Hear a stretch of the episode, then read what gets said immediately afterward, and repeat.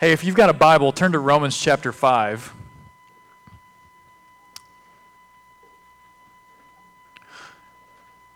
If you want to uh, follow along sermon notes, we're going to be in the YouVersion Bible app today. You can download and use that there. And um, I love how the Lord works. Uh, we're going to look at the first five verses of Romans chapter 5, and we're going to talk about the hope that we have in Christ. But specifically, we're going to talk about how this hope reminds us and, and what it looks like for us to go outside in these coming days. And so, uh, if you would, if you've got Romans chapter 5 there, let's read those first five verses uh, and just real quickly ask God to speak through his, his word. It says, Therefore, since we have been declared righteous by faith, we have peace with God through our Lord Jesus Christ. And we have also obtained access through him by faith into this grace in which we stand. And we rejoice in the hope of the glory of God. And not only that, but we also rejoice in our afflictions because we know that affliction produces endurance. Endurance produces proven character, and proven character produces hope. And this hope will not disappoint us because God's love has been poured out in our hearts through the Holy Spirit who was given to us. Holy Spirit, we're thankful that you have been given to us because of the grace of God. May you speak to us today, teach us from your word, and challenge us. Show us how we might continue to follow your son, Jesus, in going outside. Amen. All right. Therefore, it starts out. Anytime there's a therefore, we have to ask the question, what is it there for? And over the last two weeks, we've talked about this idea of justification. Justification is the idea that the work of Jesus Christ on the cross not only makes your sins as if they've never happened, but it also declares you righteous before God. It doesn't just make you a clean slate, but it declares you as right before God Himself. In the eyes of God, you are exactly as you were intended to be. And so we've challenged one another over the last couple weeks to respond to the Lord with humility and with patience. Therefore, we have been declared righteous by faith, it says we get that free work of Christ by trusting Christ with our lives. And so we have to start from this place because nothing else that I say today matters if Christ doesn't give his life freely to death on the cross. It doesn't matter if he doesn't rise from the grave. It doesn't matter if Jesus isn't a dead man walking because that is the source and the base of our hope. It is the only thing that allows us to, to have hope for the future. And then it says, when we by faith trust that we have been declared righteous, we have peace. Peace. Peace is an elusive thing in our world. We may seek peace by retreating in our house. It may be quieter in another room, but we don't find true peace. In fact, sometimes it's even more unsettling to be alone. We may try to escape the pressures of life through drinking or Netflix binging or lust. But we can't give ourselves peace. Peace comes only from knowing that we have been declared righteous by God. We may try to, to do a lot of things to, to make ourselves feel better, but true and pure peace is only from this truth. I want to show you a short clip. Uh, it's a clip uh, of a guy. Uh, it's, a, it's, a, drama, a drama. But this guy is in the hospital. He's had an accident. He's got cancer. He's facing death. And that idea of true peace has all of a sudden become very unsettling to him. And a chaplain has come in to try and talk through that situation with him. Check it out. I wonder how many of us how many people, if they were put in the situation that this man is in, really have peace with God. We may try and convince ourselves that everything is okay. We may, we may find moments of escape. But do we really know? Do we have a confidence in the peace that we have with God? The, the, to know that He has truly forgiven us. Not looking inside of ourselves to find something different, but looking to the God who sent his son so that we might be declared righteous in the sight of the creator of the universe. Here's the reality we live in a region where 248,000 people are not at peace with God. They're not at peace with God. Their lives may look great, they may be comfortable, they may think they're okay. You may think nothing is wrong. But at the crux of the moment, they have no peace with Him. There are 10 counties in this region that we live in, this rural area of the Golden Triangle, where 248,000 people are struggling with this Shelby, Henry, Oldham, Trimble, Carroll, Owen, Franklin, Grant, Scott, Gallatin. 88% of the people who live in these counties are not in a regular relationship with Christ and His church. You heard Rachel share that Christ Community started with a list of 100 of these people. Lee wrote that list out not because he enjoyed the thought of starting a church or because he was just really compelled to go tell people about their sin. Hey, do you know how messed up you are? Who wants to do that?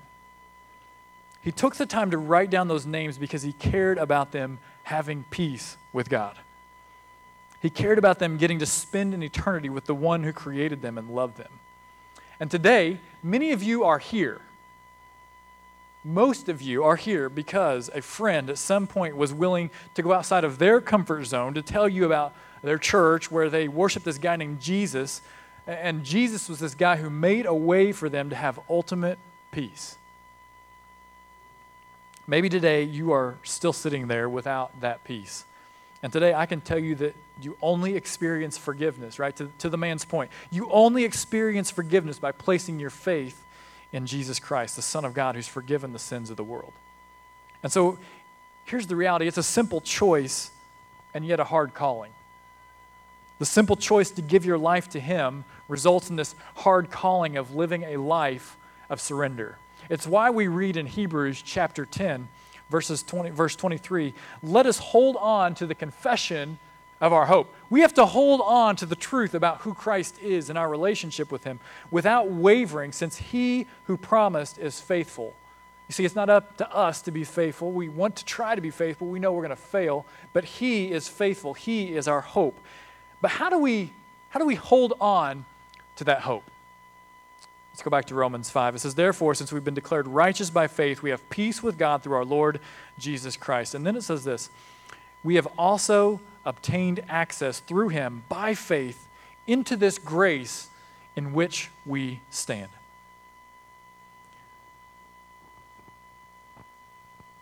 You see, we're human. We're going to waver. We're going to search for peace. But when we have Him, when we have His hope, our hope in God allows us to stand with confidence in God's grace. It's like as if it's, it's not enough to have peace with God. There's, there's more. He's not only given us peace, but He's also granted us access to grace. And that grace is the thing that helps us to stand, to take the next step, to, to be confident in who we are. The original language here paints a picture of, of having it in our hands. Like we know that we have it. And he's saying this about the grace of God. Our faith in God illuminates God's grace in our lives. And when we have that, we learn to stand in the grace that we now see. Have you ever had those moments in life where it's like things stop and you look back and you realize how much grace God has actually given to you? How much you have that you don't actually deserve? This week, I had the honor to and, and, the opportunity to go and be a part of a, a class at Dallas Seminary on church planting. And uh, it was really neat. We're sitting in this class. I got a picture of the class. And um, I, we didn't realize, like, everybody just comes to class. We're from all over. And we started introducing ourselves. And in this room, there was a guy from Haiti who was a church planter. There was a guy from Ethiopia who was a church planter. There was a guy from China. There was a young lady from Hong Kong. Uh, all over the country, all over the world. We're sitting in this class talking about church planting. And Friday morning, our professor says, You know, I had this realization last night that we have people from all over the world, from all kinds of different cultures, and we're, we're talking about church planting, like we need to hear from one another. And so he begins to ask all the international students, you know, what is church like? What is following Christ like in your country? It turned into one of those moments where I realized the grace that we have. The young lady who's sitting in the back, uh, she goes by Bianca when she's in in America, she said it's just easier. You, you don't try to say my real name. She said, My name is Bianca. She said, I live in Hong Kong. I feel like the Lord's calling me to be a part of a, a, a church planting team. And she said, But it is very difficult in Hong Kong. She said, Where we are, any messaging that we do on our phones, we have to use one app and that app is monitored by our government. And any message that we send is going to be seen by them. And any message that contains any information, anything that hints at the idea of getting people together to have church, that's going to be bad, she said. and I'm sitting over in the corner like a good Baptist in the back, not paying attention, two seats down from Bianca, and I'm thinking, wow, wow, the grace of God. Like, I'm going to go back to Christ Community Church this weekend. We're going to gather freely. I can post all over social media about all the fun things and how great it's going to be. And she is going to try to plant a church where she can't even send a message about doing so. Y'all, we have to stop for a moment and realize the incredible grace that God has given to Christ community that we now stand in. And if you've never done that in your own life, I would encourage you to do that. Well, God has given all of us way more than we ever would deserve. Here at Christ Community, we have made so many mistakes. I have made so many mistakes. Some of them are small, some of them are huge. And yet, the Lord has allowed us to continue to see people far from Jesus, people who are outside the church come to know Him. I remember a few years ago, we decided as a church that we we're going to plant a church instead of adding to the ministry we had here at Governor's Square. Here's the reality we had no idea how a church was supposed to plant a church. Zero, zilch, none. We stumbled almost every step of the way, but by God's grace and to His glory, the church at Midland is surviving and thriving as it pursues the mission of loving God, loving people, and loving the community of Midland. Here's what's crazy this is what I learned, another thing I learned this week, right? In the last few months, the number of churches in America that have reproduced themselves, like a healthy thing, right? Like a church has planted a church. In America, it moved over the last quarter from 3% to 4%. 4% of the churches are doing a healthy thing and reproducing themselves. And it hit me. We had no clue what we were doing and God allowed us to be one of 4% that was able to reproduce themselves. Like, God, that is more grace than we ever could deserve. That you let us be a part of, of a mission that's reaching people and helping them to find peace in God. And so when I think about the grace that God has already given to me, to you, to this church, and I read Romans 5 2, where it says, We've obtained this grace. It's in our hands so that we might stand. I cannot help but think it is time to stand in that grace. It is time to stand in that grace. How are you to stand in God's grace? And how will we stand in God's grace together? So here's what I want you to say with me one person, 1%. Ready? One, two, three. One person, 1%. One more time. One person, 1%. All right? One person, 1%. You heard it in the video. This idea of just one person at a time, it's always been a part of the vision. There's a, there's a, um, a picture that helps me to understand what it means for us, one person at a time, to reproduce ourselves in other people's lives. This is so important. It's what we're called to as Christians, it's how we stand in the grace that God has given to us. And so the idea is that we are all spiritually dead without Christ. We have no peace with Him. We are spiritually dead. But when we have faith in Him and make a commitment to Him, we become this infant. We become this infant. We begin to grow a little bit. We're a child. And, and still, many of the things that we do in life are self centered. Right? We're learning how to walk in Christ. We're trying, we're thinking all about what it looks like for me and my life to follow Christ.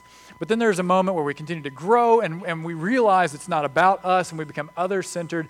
And then I love this idea of becoming a spiritual parent that we would reproduce ourselves in someone else's life. You see, so many of us, we stop somewhere in the bottom half of the circle. But God's plan for your life is to become a spiritual parent. Can you do that in one person's life? Say, I don't know how to do that. Can you introduce them to the, to the person of Jesus? Can you talk to them about how you relate to him? That's it. Can you reproduce that in someone else's life? One person, 1%. What does 1% mean? Our pastor elders, as we've been continuing to seek the Lord, as we've listened to one another in listening sessions, we're just beginning to ask if there's 248,000 people who aren't at peace with God in this region that we live in, and we're standing in a ton of grace that God has given to us. Lord, what if we could see 1% of those people who are far from Christ, who don't have peace with Christ? What if we could see 1% of those reached through new churches? Just 1%. 2,480 people. What if we could do that? Lord, would you like would you allow, allow us to, to stand in that grace? None of us have to be a 2,000 member church. We've just got to keep reproducing ourselves one person at a time in, in people's lives. One person, 1%. You see, we stand in God's grace by reproducing ourselves, both individually and then corporately. And when I think about this, right, when I think about this, it gives me, it should give us great hope. Because who knows how God will multiply his grace as we are faithful to multiply ourselves. Romans 5, verse 2 We have also obtained access, it's in our hand, through him by faith into this grace in which we stand. And then it says, And we rejoice, we rejoice in the hope of the glory of God. This word rejoice, it's kind of a biblical word. I don't word, I don't run around town saying, I'm rejoicing.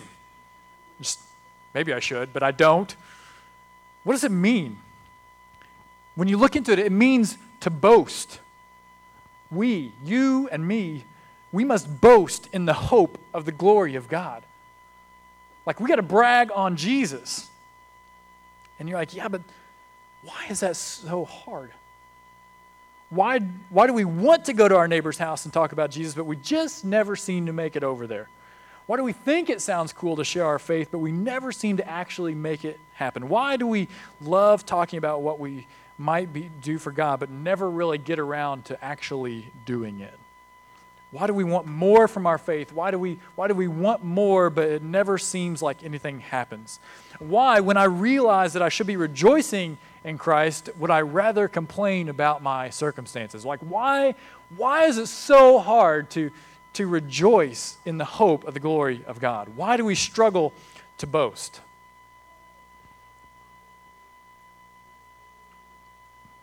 We've got three reasons quickly. And because of those three reasons, we're going to ask you to do three things as we chase this vision of one person and 1%. Number one is that we aren't surrendered anymore. We aren't surrendered anymore. You know, when Lee and Rachel invited people into the Go Outside vision for the first time, it was a huge surrender. You heard about what they were giving up. The people that you saw in that video have given up more than any of us will ever know so that you and I could sit here today. They gave up great programming for them and their families at First Baptist and for the hope of reaching one person far from Christ. They gave up money time and time again as the mission grew. And space needed to be built out and staff needed to be hired, all in hopes that Christ would keep using the church to reach people who were outside the walls.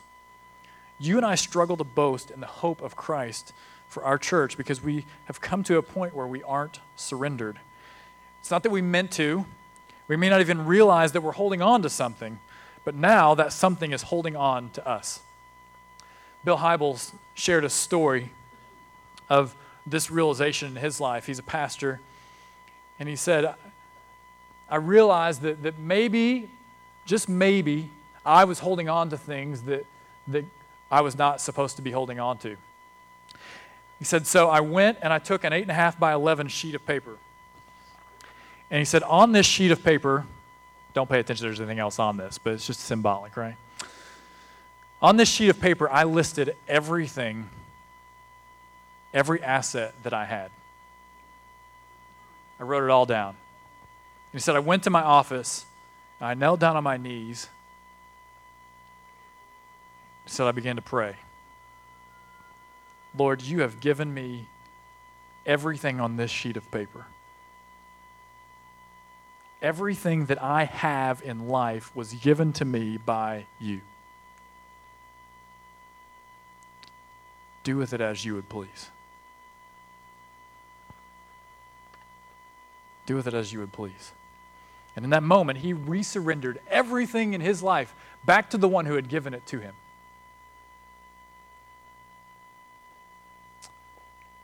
He confessed as he told that story. He said, You know, it was easier to give when I had less to give than after I had more to give. The fuller the sheet gets, the harder it is to resurrender. Church, each of us must resurrender.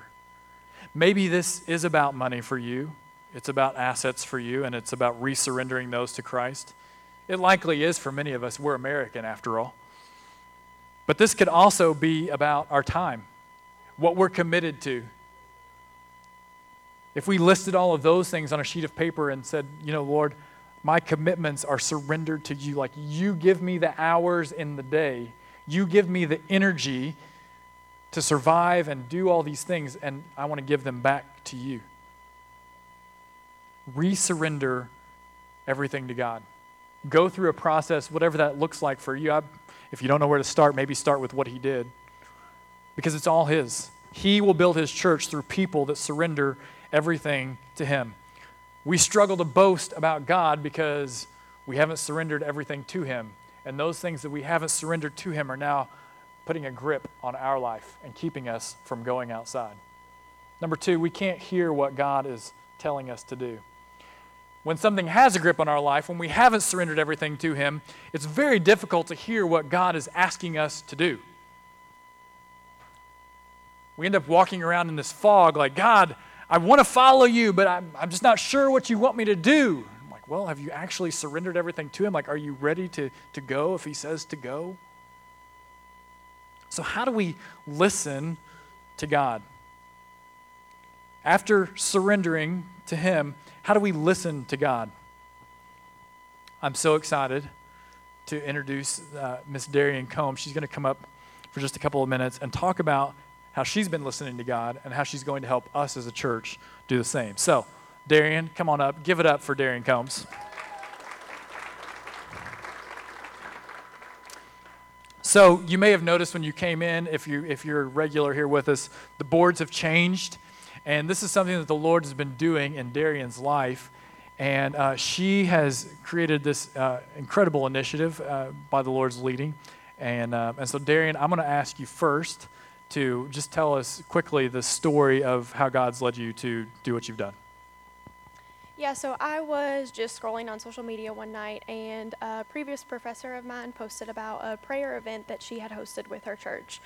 Um, so basically, it was like a drive up prayer event. They took their church um, outside into the community, community at a central location. And they just invited anyone in the community to uh, be prayed for about anything they needed prayer for. Um, so I really liked that idea, and um, I it was on my mind for a few days, and I thought this would be something really cool that our church could do, maybe not necessarily in that capacity, but in some way, shape, or form. So I texted Kenny about it and I said, What do you think about this? Um, this is what I saw. Do you think it's something our church could do? And he actually told me that Katie Gaither um, was, it was on her heart too to have some type of prayer focused event for our church this summer. So we kind of joined forces and we talked um, for the past few weeks, and we've been planning this. And it was just really cool that it was put on my heart um, just by something I saw on social media, and then it was put on her heart as well. And so we're really excited for it. Yeah, so Darian uh, and Katie uh, and others have worked together, and uh, we, uh, she is setting a vision for us to prayer walk every street in the city of Shelbyville this summer. And uh, this is going to be an initiative that we fully launch next week. Love Shelbyville Day. Come back, be a part of that. But um, Darian, tell us a little bit more. Give us a, a, a glimpse of what it is. We'll officially launch it next week, but give us a glimpse of what we're going to be doing. Okay, yeah, so it combines so many things that we're passionate about as a church and that we're called to as Christians. So, going outside and bringing the church outside of these walls to the community, um, believing in the power of prayer, and then also just reaching people in Shelbyville who uh, don't know God or have a relationship with Jesus. Um, so, if you notice the magnet board, there is a bunch of street names. There's over 500 st- streets in Shelbyville. Um, and we're going to start this next week. Basically, the idea is we want to pray for every street in Shelbyville, which ultimately means we're praying for every person in Shelbyville. Um, so the first time we want you to be present on the street, whether you're um, driving down the street, walking the street, parked by the side of it, uh, however that looks for you, and you just pray for whatever God is calling you to pray for um, for that street and the people that are living on that street. And the reason why we've put the street names on magnets is we want uh, you to put that on your fridge and it be a reminder for you to continually pray for that street um, over the whole course of the summer. So right now it's just Shelbyville, but uh, eventually we want to reach all of Shelby County, and then we saw the list of 10 plus other counties, so we'll take this as far as God takes it for us. If, if we keep going past Shelby, we'll go out of Shelby. I love it. I love it. Amen. All right. Isn't that awesome? Thank you. Thank you. So she'll be back um, often because I'm excited about this. And um, here, here's what's cool about this to me. Yeah, we get to go outside, we get to be on the street. It's, it's cool, it's fun, it's whatever, it's whatever. I'm so excited because when we do this, like the Lord is going to meet us we are going to get to hear from God how He sees the people in our community, how He sees the streets in our community. He is going to instruct our ways as we walk and pray throughout all of Shelbyville. So we've got to resurrender, we've got to listen to the Lord. And here's the hard part we've got to obey. When He speaks, we've got to obey. The courage to go Sometimes it's hard to boast in Christ because we're not doing what God has already told us to do. 2 Corinthians 3:12 says it simply. It says, "Since then we have such a hope." Right? Like we have hope that we can have peace with the creator of the universe, that when he looks at us, he doesn't see us for our sins and our messiness and our, our gross lives, but he sees us as righteous. He sees us just as he created us to be. We have that hope. And since we have that hope, we act with great boldness. We act with great boldness. Resurrender, listen, and obey. Now, inevitably, when we begin to obey what we have heard God say, when we're completely surrendered, hard times are going to come. And I believe that's why Paul wrote the next couple of verses. He says, We've also obtained access through him by faith into this grace in which we stand. We're going to rejoice in the hope of the glory of God. And not only that, but we also rejoice in our afflictions because we know that affliction produces endurance. Endurance produces proven character, and proven character produces hope. You see, when we resurrender and we let go of things that we never thought we could let go of, and when we listen to the Lord and when we do what He's asking us to do, it's going to be hard. It's going to be hard. But at the end of that process, we're only going to have more hope than when we began. And the beauty is that this hope is not going to disappoint us. Verse 5 this hope will not disappoint us because God's love has been poured out into our hearts through the Holy Spirit who was given to us. One person, 1%. It's the mission of the ter- church. Christ didn't die just so that we could all sit around and get old together. There's grace in that for sure, and I'm grateful for it. And maybe to Lee, I'm young, but I'm learning every day how old I'm getting. But God's plan for your life is to reproduce disciples of Jesus Christ. His plan for His church is to reproduce churches. And when we love on and encourage each other towards that mission, our hope in Christ will be sustained. We will become the hands and feet of Christ to one another, graciously serving and caring for one another as we go outside to reach Shelbyville, this region, and the world for Christ. Today, the band's going to come back up as we respond. Here's the reality some of us are not surrendered to the Lord right now. We need to resurrender. The other reality is that some of us are not at peace with God. We are not at peace with God. We can try to act like we are. We can try to make ourselves feel better by the fact that we made it to church this morning. But we are not at peace with God because we have not received the forgiveness of our sins from Jesus Christ. And if that's you, do not wait. I know the answer. The answer is Jesus. And He wants to redefine your life today. If you've never experienced the forgiveness of Jesus Christ, I want to invite you to join me in the starting point room. It's around the corner over here. And uh, we'll pray together. I want to hear your story. I want to walk together in these next steps. But put your hope in the one who's not going to disappoint you. Not Blake, not Christ Community Church, Jesus Christ. He will forgive your sins. Let me pray for us. Jesus, you alone forgive. You are the only God that saves and gives peace. And so, Father, we pray that you would uh, just send your spirit in this place this morning to convict of sin, to help us know what it is to be surrendered. We pray that you would, in the same moment, as only you can do, remind us of the grace that we have. Help us to stand in that grace this morning. Spirit, lead us as we respond to you. We pray in Jesus' name. Amen. This morning, as we respond, may just be a sweet time of worship for you where where you consider whether or not you've surrendered everything to Him. Today, some of you have new hope in Christ. And if that's you and you've been baptized, we invite you to come forward, take a piece of the bread, and dip it in the juice as a reminder of the hope and peace that you have with God. It's the last opportunity to give uh, of, of cash in the back before we pray for our offering. You can always give at loveshelbyville.com slash give. But most importantly, like I said, for those of you who have no peace with God, don't wait. Don't wait. Don't be the guy laying on your bed, fighting, unsure of what the Lord has for you. He has forgiveness. Seek Him today. I pray. Let's respond.